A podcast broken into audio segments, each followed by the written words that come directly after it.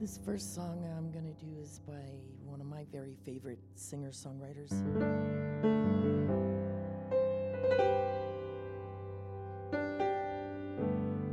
She was just on the Grammys this past week and sang this song, and I know a lot of people, it just really brought a lot of emotion to the surface.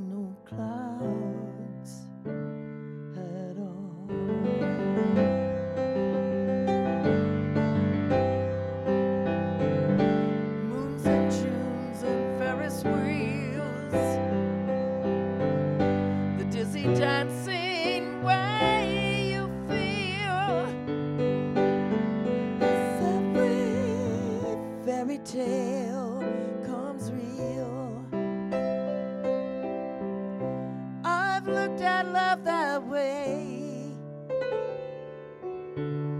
But now it's just another show. You leave them laughing.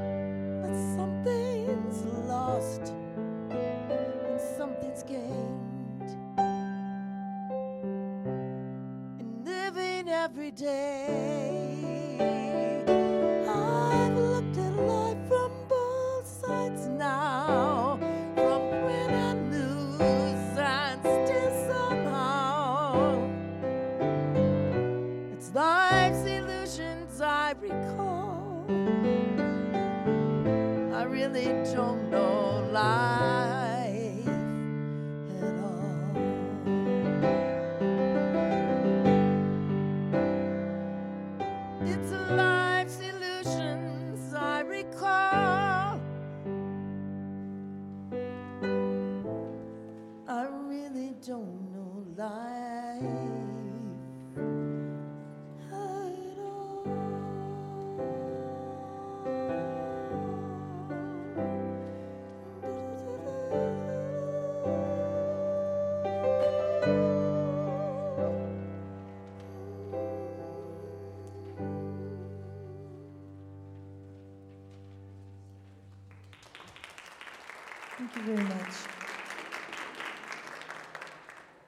So glad to be back here. This song is dedicated to my mother. For all these times you stood by me, for all the truth that you made me see, for all the joy you brought to my life, for all the wrong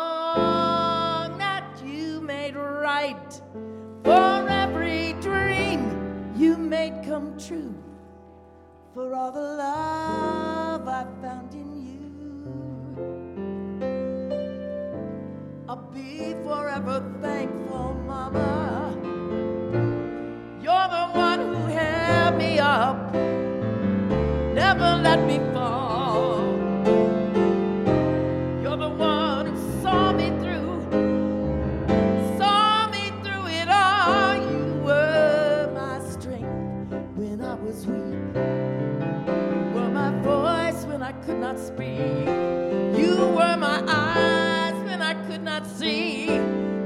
the best, the best that was in me. Yeah, you lifted me up when I could not reach. You gave me faith because you believed. I'm everything I am because you loved me. You gave me wings and made me fly. You touched my hand, I could touch sky. I lost my faith, you gave it back to me. You said no star, no star was out of reach. You stood by me, and I stood tall. I had to love, I had it all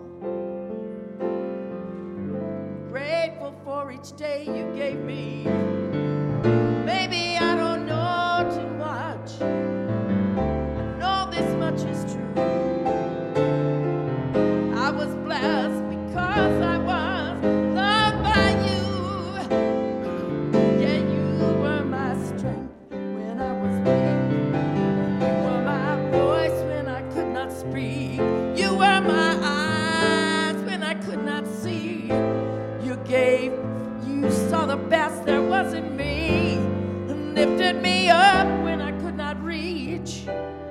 Gave me faith because you believed.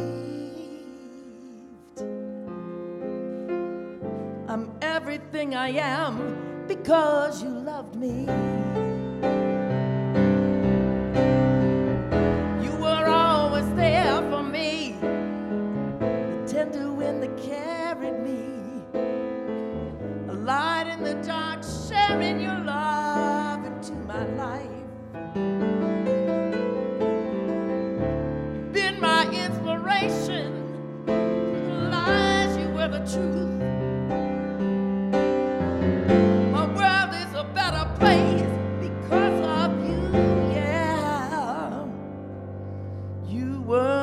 Strength when I was weak. You were my voice when I could not speak. You were my eyes when I could not see. You saw the best that was in me. Lifted me gave me faith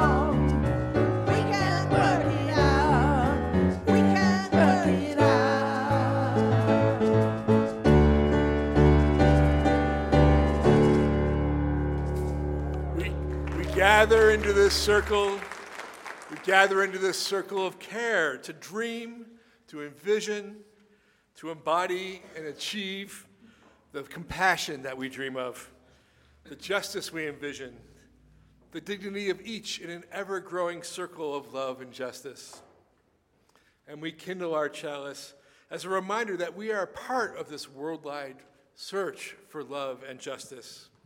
Let's celebrate together. I invite you to join us in singing number 1023, Building Bridges, in the teal hymnal. We're going to start out singing at unison, and then I'm going to come over to that side. So you on this side follow, stay with Lydia, and we're going to sing a little bit of her round.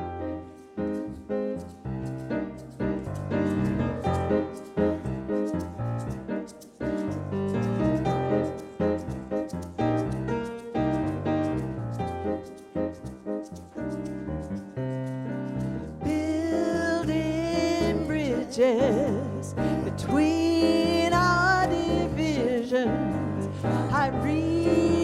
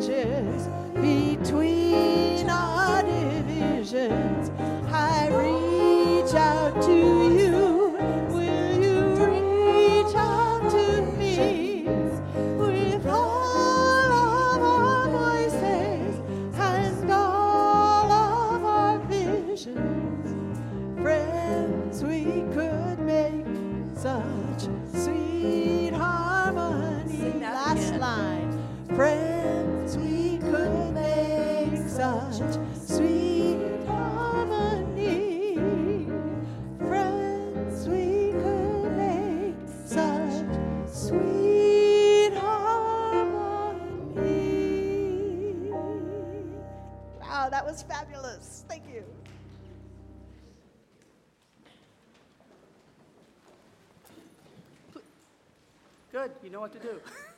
Please be seated. Good morning. I'm Judy Goring, and for those of you who are not football fans, today is Super Bowl Sunday.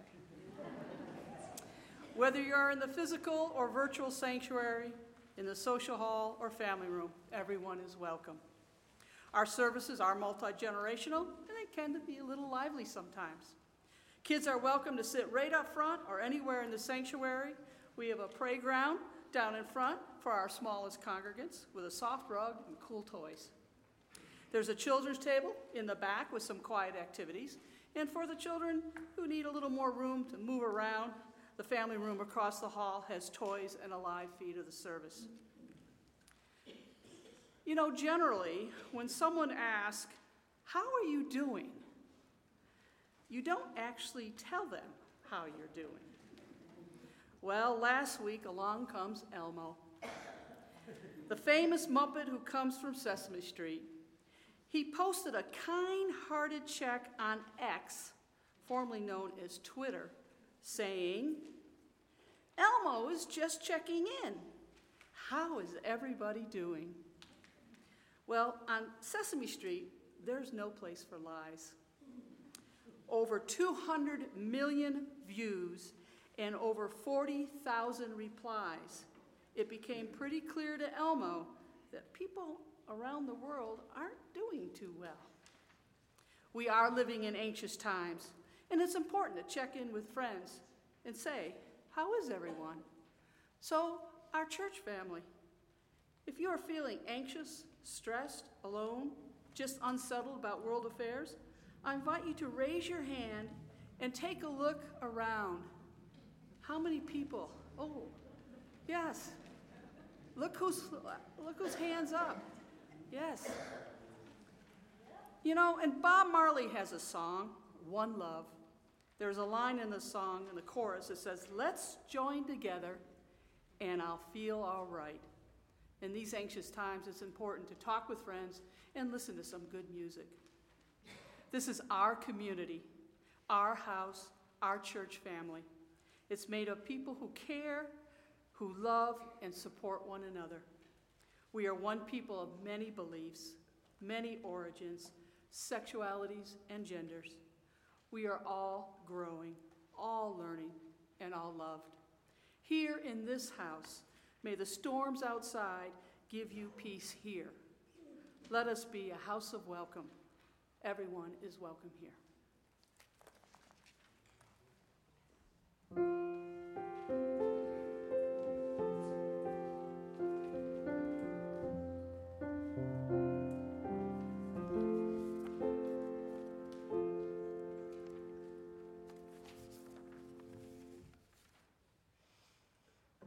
Today, my story is about religious education, specifically covenant. And I just want to say that I see quite a few current and former teachers sitting in this room. uh, while covenant is foundational in many different faiths, The covenant that Unitarian Universalists share is the one that we make with each other, not with God. Think about your spiritual upbringing. Did you grow up in Unitarian Universalism? Do you have another religious background or none at all? Think about the first time you learned about covenant. Was it in a religious context or somewhere else? Think about how you understood the concept and what it meant to you. And has that changed? So, how do our religious education volunteers teach covenant to elementary age children? Fortunately, covenant, while very important, is not that hard to understand. We begin right away when new classes start in September, and we talk about how and why we covenant, and usually tell a story about it, or describe to the kids how kids come together on a playground, playing spontaneously, uh, make up the rules for a game, and once everyone agrees on the rules together, they can play the game. So when we agree to follow those rules, that we make together, we are covenanting with one another. An elementary class covenant is a promise to each other about what we are going to do and how we are going to behave. Our covenant allows us to know how to be and what to expect, and then to have fun playing the game we created. And then, together, we build covenant for that class. Kids learning about it for the first time think right away that we are making a list of rules. And after all, we have used that word, rules, right? Then we explain that a covenant isn't really just a list of rules. The difference is, is that these are not my rules or a teacher's rules. We start with a blank piece of paper and ask everyone about their ideas. We want to know what they think the ideas that all of the people in the class together, teachers and students, have about how you want to be when you are in class together. They become our promises to each other. We ask, What do you think will make our time together safe, fun, and productive? How do you think we should act when we're together? We talk together about the ideas and refine them. We, uh, teachers suggest words about feeling safe and feeling respected if children don't bring those up uh, by themselves. And instead of a list of don't statements, we try to frame the ideas in positive language. No hitting can become respect others and their space. and the covenant we make is new every time we're together, and especially when a new child or teacher joins the class. Whenever it's needed, we change the covenant together. I just want to mention that today we had a new child visit the class, and the first thing the teacher did was take her to the covenant and explain what that was to her. And she signed it. So everyone in the room signs this covenant, even those who can't write yet. We can, we can help them. And I think that for some children, this is their first experience signing their name to a document. It's important, and they feel that. They really feel that. And so we do this every year, and we get better and better at it every year defining what we think should be in it. And then our Unitarian Universalist understanding of covenant keeps showing up in a lot of places on the playground, in our families, and among our youth, in UU Kids Camp, and in our lives outside of church. So I really enjoy reading the covenants, and I save them. They're a good teaching tool. And I've noticed that sometimes it's hard to figure out how to avoid no and don't. For instance, and some of you may recognize these as your contributions. no salty language. That was found on a covenant for a pre K through first grade class. No Luigi's, Mario's, shooting, or flamethrowers in class. It's okay on the playground, though. Don't mess with the rug. Don't hurt anyone, mentally or physically. Hands off the chalice table. All of these came from elementary classes, and mostly they're very positive. This next one is my personal favorite. I think I need to embroider it on a pillow. Everyone is a teacher. Right? Change the rules together. Use a fidget toy if you need one, and keep it in your own space. Have fun, share and take turns, and respect others' choice of music. And eventually, the covenant will get broken. What then? Well, sometimes this question comes up when we're making the covenant, and sometimes it doesn't come up until someone is out of covenant. So usually we stop what we are doing and talk about what's happening and how that breaks our covenant. We ask the class, What do you think should happen? We talk about covenant again and why we have it. And then we talk about forgiveness.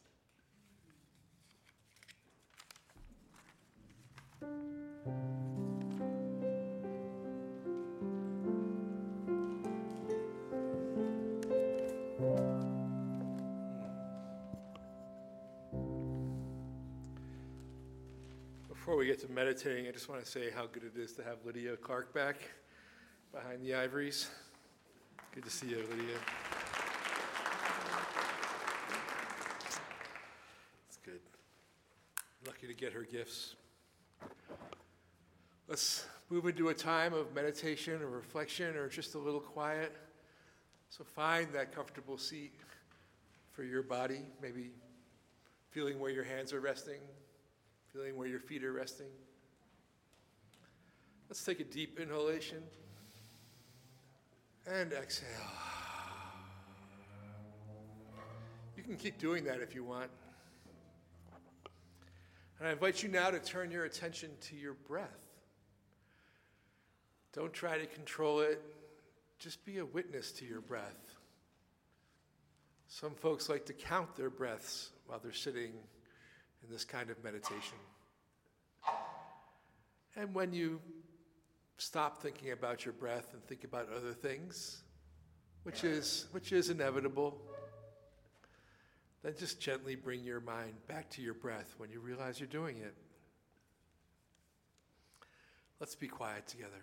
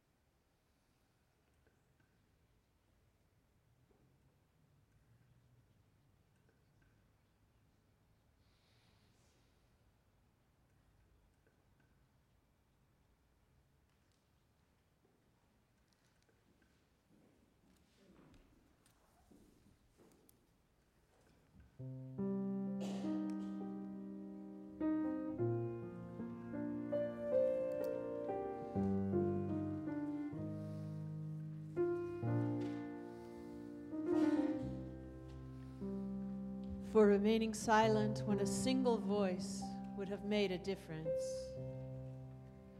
We forgive ourselves and each other.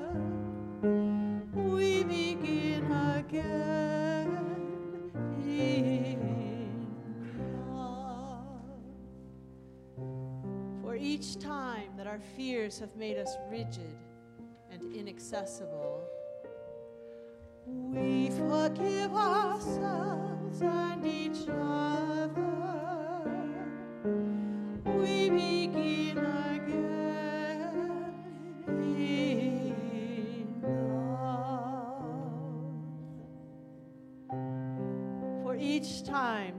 Have struck out in anger without just cause, we forgive ourselves and each other. We begin again in love. For each time that our greed has blinded us to the needs of others,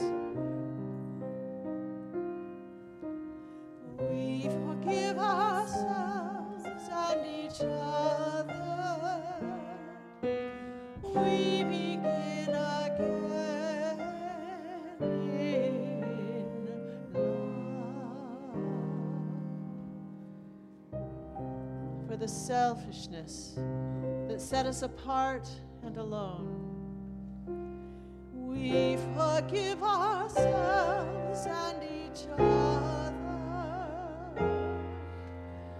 We begin again in love. For falling short of the admonitions of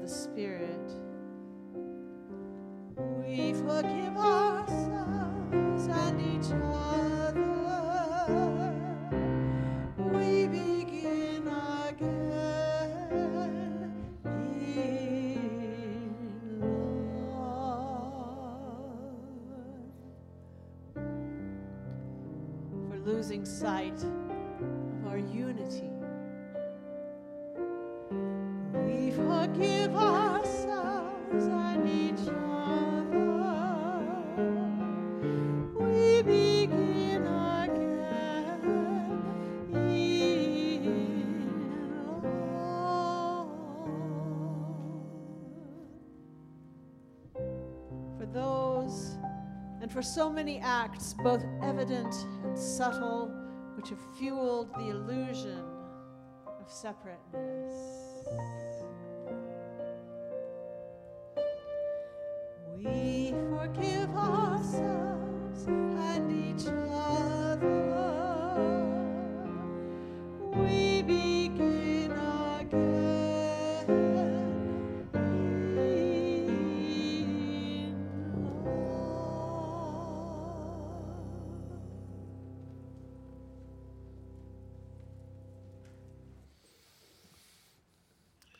Judy said, these are anxious times. Perhaps you are carrying anxiety with you, concerns for people or places that you bring to church today. In a moment, I'll invite you to speak what's on your heart into our sanctuary that we can share them, perhaps.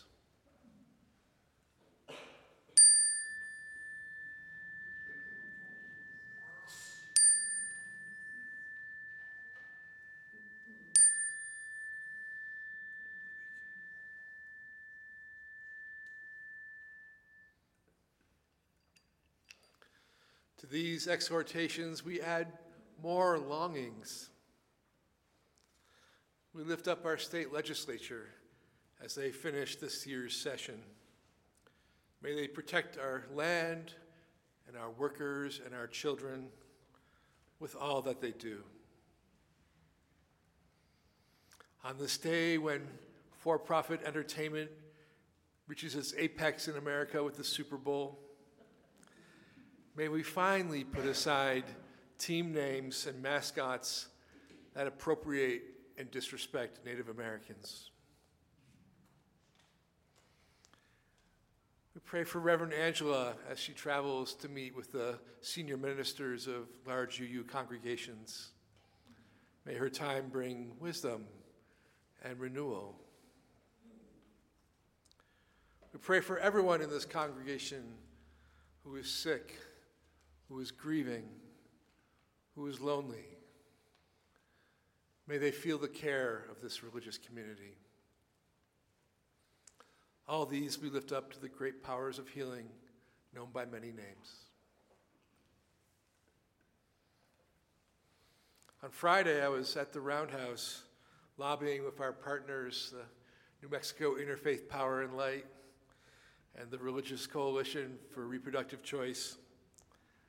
And I was asked at the last moment to give a prayer at a rally in the Rotunda. The rally was called Let Gaza Live. And this is what I shared Spirit of life, God of many names, love that surrounds us. We are in the presence of the divine. When we witness inhumanity, may we be called to humanize others and become more human ourselves. When we witness horror, may we be called to deeper compassion. When we are challenged by the ideas of others, may we seek not so much to be understood as to understand. When we feel that we must speak, may we be called to speak with humility. May we set the old ways of domination and demonization aside, and may we find a new way where we place love at the center of everything that we do. Amen, and blessed be, and peace be with you.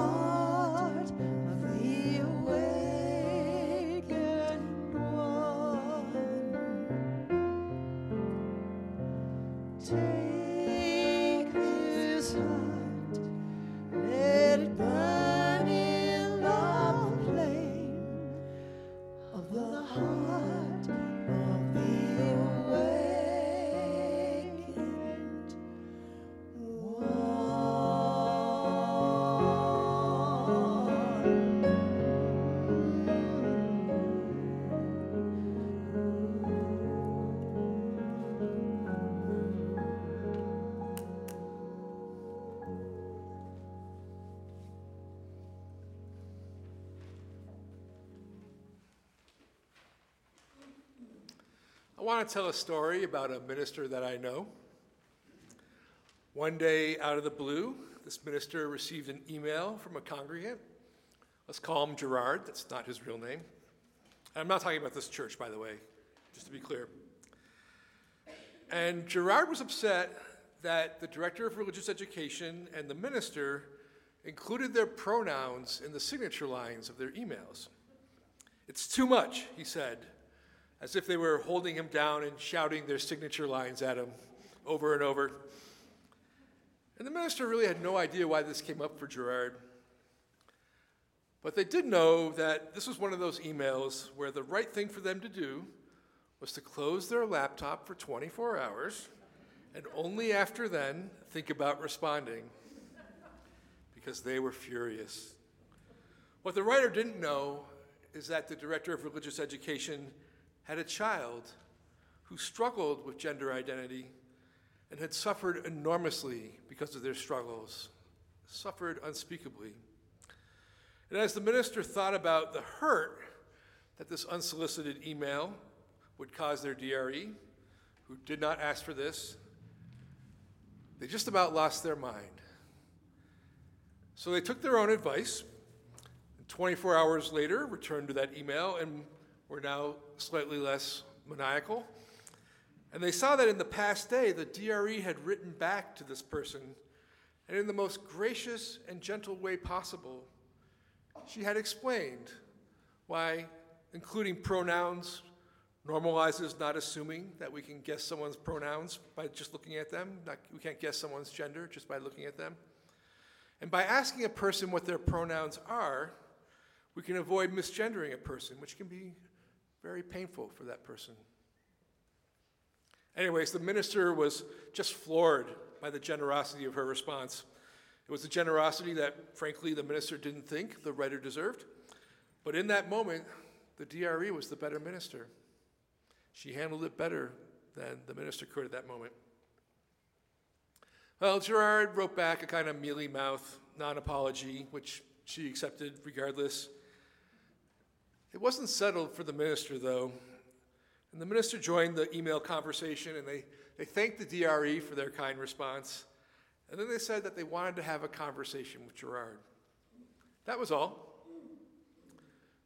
I mean, to be clear, the minister's anger had ebbed, and now all they wanted to do was have a face to face and see if there was an opportunity for learning for him somewhere in all of this. But Gerard, sensing that there might be a moment of accountability here, wrote back and quit the church. Let's put a pin in that story. Now, First Unitarian has a covenant. It's actually called a mission covenant, but it's a covenant. And I'd like to read it to you. And as you, you can find this on our website if you want. And you know, when new members join the church, they recite this covenant together. This is what we all sign on for when we join this church. As I read it, I want to invite you to think about how Gerard may have fallen out of this covenant. We, the, member, members of First Unitarian, agree to promote the spiritual, intellectual, and personal growth of each member minister to each other in an atmosphere of welcome, acceptance, and caring. Be a positive force for social, environmental, and economic action. Promote the wider understanding of our purposes and principles in the larger community. Provide a dynamic religious education program for all ages. To these ends, we declare our, our commitment to the health and vitality of this religious community. That's it. So we throw this covenant language around a lot. We say we are a covenantal faith. What does that mean?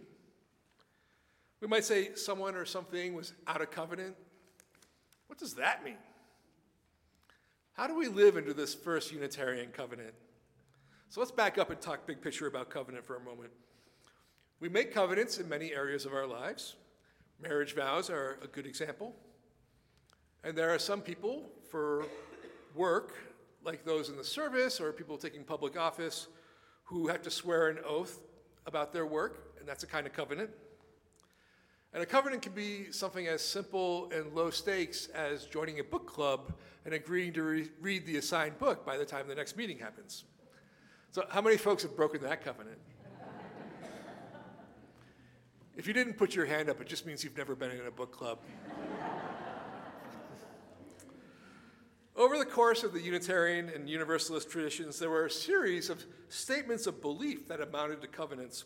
For example, in 1887 at the Western Unitarian Conference, the conference created a document entitled Things Commonly Believed Today Among Us, which included the statement We believe that we ought to join hands and work to make the good things better and the worst good, counting nothing good for self that is not good at all, counting nothing good for self that is not good for all. That's pretty good, huh? I like that one.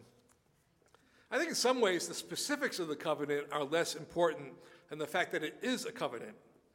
We have our eight principles, of course, but it's the overall idea that when we join this church, we make a commitment not to God, not to some headquarters out of state, but to each other. We're saying that the basis of our religious community is how we are together as a group, as a congregation. It creates an understanding that this Church is not something we're handed, but something that we co create. When people talk about Unitarian Universalism, some folks sometimes will say the most important thing about being UU is that we don't have a creed, that it's all about religious freedom. And I disagree with that. You can have all the religious freedom you want and go to brunch on Sunday morning instead of coming here we can be all by ourselves doing religious freedom all day and never remotely be a community. But if we have a covenant, if we're asked to come out of that individualist mentality, to put aside our selfishness, to think of the whole instead of just our needs, when we're asked to be a part of something bigger that is trying to make meaning and purpose in our lives, to make a more just and caring world, and to be companions on the beautiful and challenging path of life. Sure, we can do things like seek wisdom and find a better way to live, like on our own, sitting in our living rooms. But there is something about aspiring to do that work in a group that has holiness in it. I've seen over and over in congregations and intentional communities that magical things happen. When we're in intentional communities, magical things happen. If we were just about a specific creed, we'd be chained to some unchanging truth that doesn't learn, doesn't grow. But in covenant, we keep creating new things, knowing that revelation is ongoing. We celebrate the dynamic tension of having different beliefs, and when it's working well, we learn and change by talking about our different beliefs. If we were just about a specific creed, we'd want uniformity in this church and for all of us to say all the same things. But in covenant, we lift our many voices not in unison, but hopefully sometimes in harmony. Maybe sometimes we even get to unison, but that is not required. If we were just about a creed, there would be an us and a them. There would be insiders and outsiders. There would be the chosen and everybody else. But in covenant, we strive to be in relationship. As the saying goes, we're always trying to draw the circle wider, to create a space where there's true welcome, true affirmation for all. This is specific. We have a, a, group called the Widening the Circle group. That is specifically their work. And you hear it during the messages in our Sunday services. A lot of folks in this church were really happy when I preached about our need to talk about money in class and how those things get in the way of doing true welcome here. All this is about creed. It's not about creed, rather, but about covenant, about living into that covenant. So, again, covenant is fundamental to who we are. It's fundamental to who we are, and yet we reference it only in passing, and we rarely get into details the exception of religious education, which Mia pointed out, they do it all the time and they do it really well, and it's so important. And you can tell the difference. This year, I'm hoping that we're going to talk and think a lot about covenant. The Unitarian Universalist Association Common Read for 2023 to 24 is called On Repentance and Repair. It's by Rabbi Danya Ruttenberg. It's subtitled Making Amends in an Unapologetic World. Reverend Angela is going to be preaching on that, on that on February 25th, and she and I will be teaching a class on it after that. So watch for information about that in the newsletter. So, why are we talking about this now? Uh, and I realize now, Reverend Christine is here, and I totally forgot to ask you, Reverend Christine, if I could tell this story about a conversation we had. So, is it okay? I, I promise you look good. I'm sorry, really, it is a professional courtesy to check in beforehand. I, I, boy, I need, I fill out a covenant there. Jeez. Anyways, I had a great conversation with Reverend Christine, which, and they're almost always great. And she was, we were talking about covenant, and she said to me that 30 years ago, the understanding of covenant was that as long as you didn't shoot anyone, you were still in covenant. Now, nowadays, we know that it's more than that, that it's not okay to call people terrible names, or in the case of Gerard, get angry when other people try to create a more inclusive church. And maybe covenant was less, port, less important back then. Uh, I, would, I, would hesitate, I would hesitate to say that we had less divisiveness back then in the congregation, but maybe it was somehow different. I don't know. But I think perhaps covenant became important to this church when we started to get real about how white supremacy was showing up in our congregation when we started reading about white fragility and taking a good, hard look at ourselves. And, and, that started to make us a little bit uncomfortable. When we started the eighth principle work and had to decide for ourselves just how committed we were to anti oppression. And when we began pushing ourselves to be genuinely welcoming to trans and non binary people. And when we made changes to how we do the sanctuary that welcome kids and families into our space, they might make a little noise, during the services, but we made those changes. And when we realized that being truly welcoming comes with some discomfort. And in fairness, the covenant, our agreement about how to be together, got more important when the world outside our sanctuary became harder. Climate change and a democracy in peril is making us anxious. And when we are anxious, we are less likely to be gentle, we are less likely to be in tune with the feelings of others. We might be a little more jagged. And when we're anxious, it's easier to mess up and fall out of covenant. So let's go back to Gerard. When Gerard quit the church rather than stay in relationship, rather than stay in dialogue, he missed a chance for some learning. He missed an opportunity to grow. And I'm guessing, I don't know, but I'm guessing that he sensed what was coming next for him and that was going to make him uncomfortable. And leaving a church that he had belonged to for decades felt like an easier path to him than having to take a good, hard look at himself. Leaving his church home felt easier than looking at himself. But I don't think Gerard is entirely to blame in this moment. Every Unitarian Universalist church has a covenant but most every covenant I've seen is like our covenant, which it is it has some nice ideas, but it's pretty vague. It can be hard to tell from these covenants what behavior and speech is out of covenant and what is not.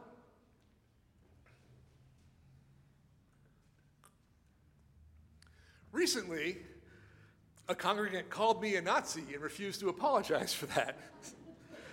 and it was so over the top, I had to laugh about it. But I think, in a weird way, that congregant thought that they were still in covenant.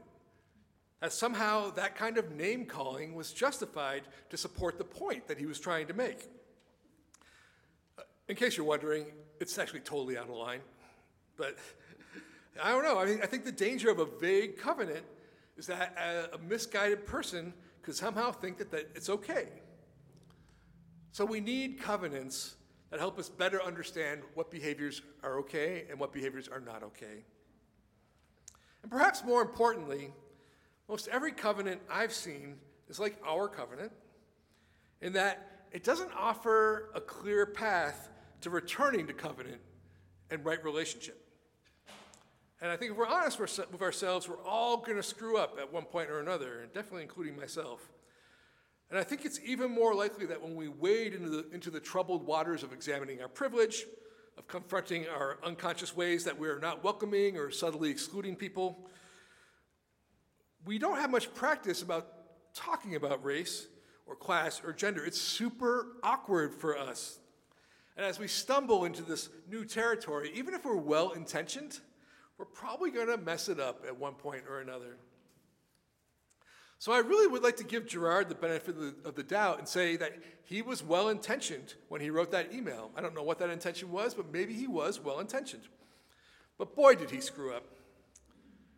And when that became apparent to him, he did not have an example of making amends and returning to covenant to look to.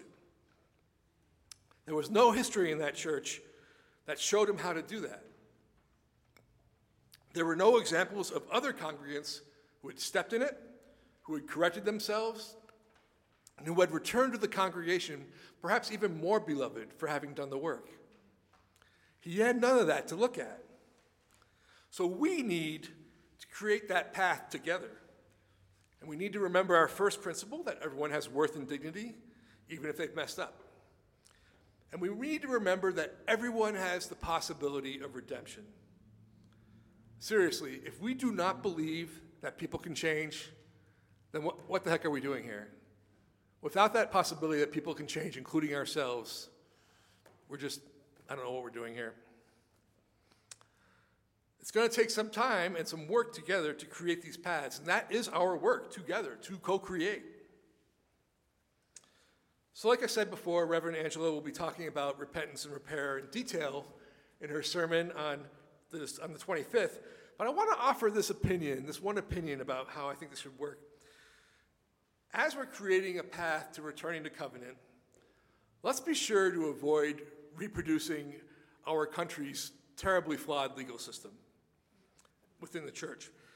In this legal system that we have now, publicly, a person is either completely guilty or completely innocent. But we know, if we're honest with ourselves, that when things happen in our church, that is rarely the case that often everyone involved bears some responsibility for the things that happened. And that true repair will require that all parties own their part of it. Everyone owns their part of it. Now, I want to be clear that this does not apply to situations where a predator is taking advantage of someone vulnerable. In those, in those cases, the victim bears no responsibility.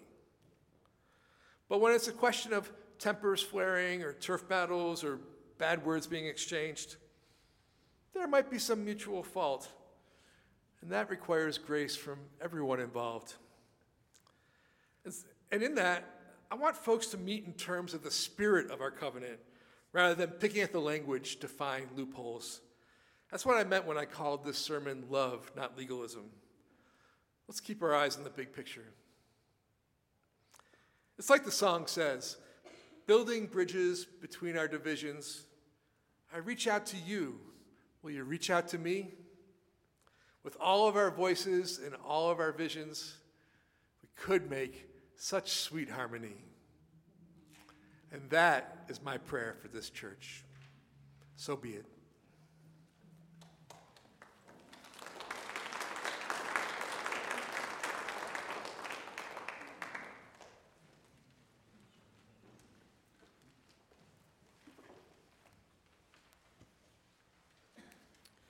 For our offertory today, we have the words by Erika Hewitt. What we say, yes. The offering we take each Sunday isn't just a stale habit. It's an opportunity to commit to this place and to this people. Our offering is an affirmation of, affirmation of a yes. When we give, we say yes to something we value with our gifts freely given. May we say yes to the values of our faith. May our offering help us practice Unitarian Universalism within and beyond our congregation as tools to empower our mission. An important part of our mission is to support one another in an atmosphere of welcome, acceptance, and care. Our Change for the Future partner this month is Casa Q, a caring organization that provides safe living for LGBTQ youth and their allies through housing, services, and advocacy. You may mark a Pew envelope, CFF, or place coins in the basket to benefit Casa Q. You can donate Casa Q by dropping your loose change in the collection box or using the envelope. We will now gratefully receive the offering.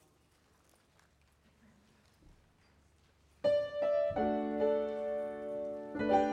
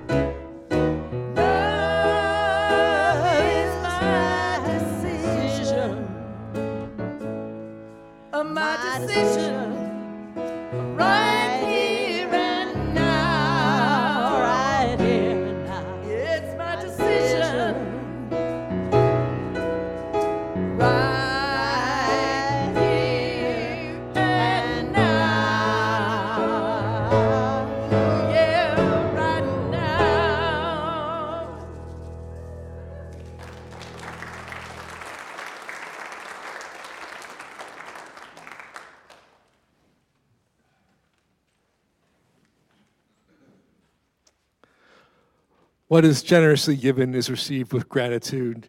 Thank you on behalf of First Unitarian and on behalf of Casa Q, a very worthy organization. We have so many announcements. Yeah, we do. the mural, which you see behind us, is the centerpiece of our sanctuary, holds its own stories, histories, and mysteries.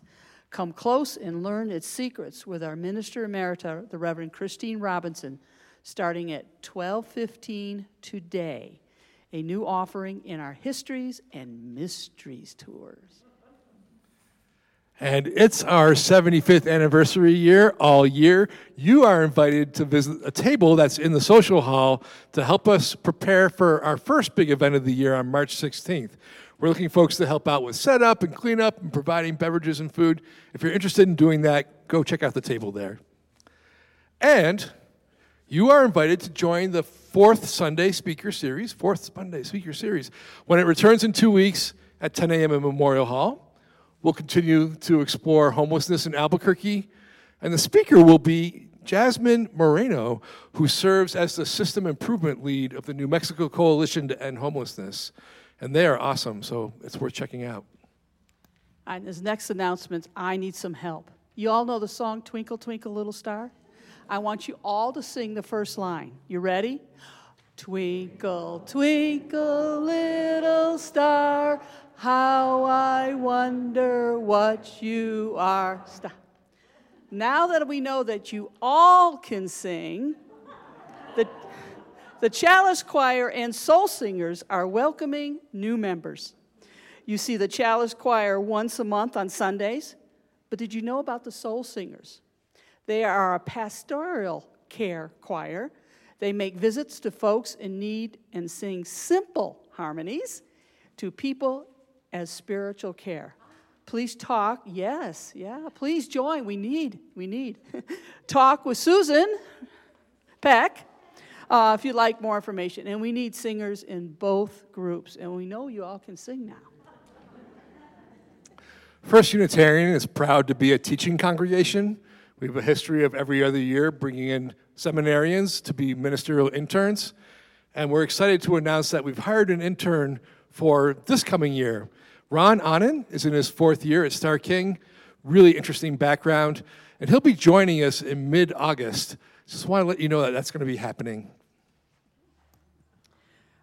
Do you know we're hiring an AV manager? Yes, we need one desperately. if you know people with experience in sound, leading volunteers, please pass along this job opportunity, and more information can be found on our website. All right, we often offer a discussion question. Today, the question is what would be included in your covenant with the church? What would be included in your covenant with the church? Something to mull about, maybe talk with your friends or family. And I want to welcome our visitors. If we have any visitors here, I've decided to make it a, to stop. Oh, hi, good to see you. I was actually going to ask people to not have to put up their hands anymore because it's so mortifying. But you like, you apparently, you clearly are extroverts. Anyways, let's give them a warm welcome. We're so glad you're here. If you haven't had an opportunity, you check out the welcome table back there, and I hope you'll come and have a cup of coffee in our social hall. It'd be great to get to know you better. If you have questions, come and find me. I'm happy to talk to you too. And I invite everyone to stand up and body your spirit, do our blessing to each other, one hand on our hearts, other hand reaching out to our companions on the path. We are a blessing. Blessed be. And while you're up, I invite you to grab that gray hymnal and open to number 318. This is a one of those old school beloved Unitarian hymns that people have been singing for years. We would be one as now we join in singing.